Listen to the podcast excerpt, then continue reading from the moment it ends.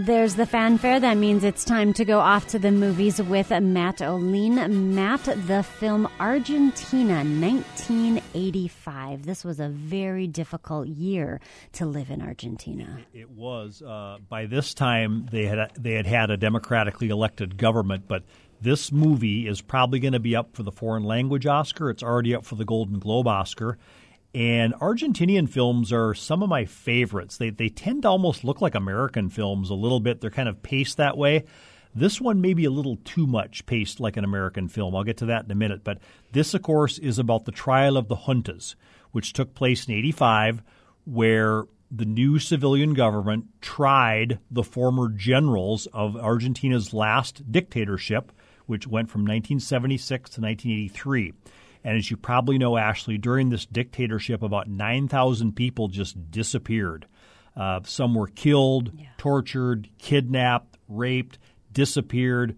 Uh, there, there became this movement, the Mothers of the Disappeared, who were these uh, mothers of children that disappeared that really wanted justice. So, in the movie, Ricardo Darin, who is probably Argentina's, Argentina's most famous actor, he was wonderful in the 2009 foreign language Oscar winning film The Secret in Their Eyes, which is a great movie. He was the lead in that. He's also the lead in this. He plays the real character, the lawyer Julio Cesar Strassera. And he is tasked with bringing these generals to trial in kind of a Nuremberg trial setting. Very unusual for a civilian government to try, you know, former generals accused of war crimes and this and that. Uh, but he is tasked to do that.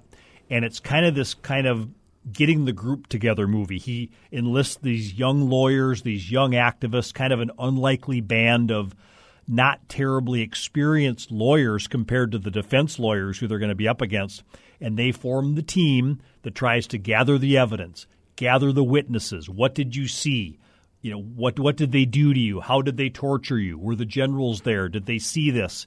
Uh, were they just following orders? You know, and it's, it's a typical Nuremberg setting, Ashley, where a lot of the um, uh, people on trial were like, "Well, I was just following orders." That was the mm-hmm. Nazi mm-hmm. kind of, you know, uh, the Nazi line was I was following orders. So that's what the movie is about. It takes it's about two hours and ten minutes long. I would say overall, I liked it. I will say I think the director uh, of the movie uh, played it a little too safe. Santiago Mitre is the director. When I play say play it safe, it feels like almost a paint by numbers courtroom movie.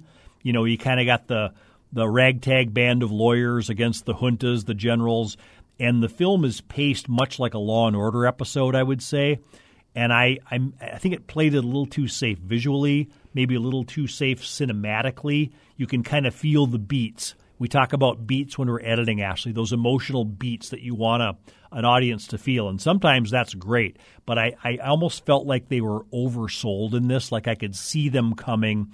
You can see the outcome. People can look up this case and find out what happened. I would suggest not doing that before you see the movie. So overall, I liked it. I wasn't wowed by it, though. I wasn't like, oh my, this has got to be the foreign language winning film this year. It's a very safe kind of movie uh, for the Academy to nominate, I would say.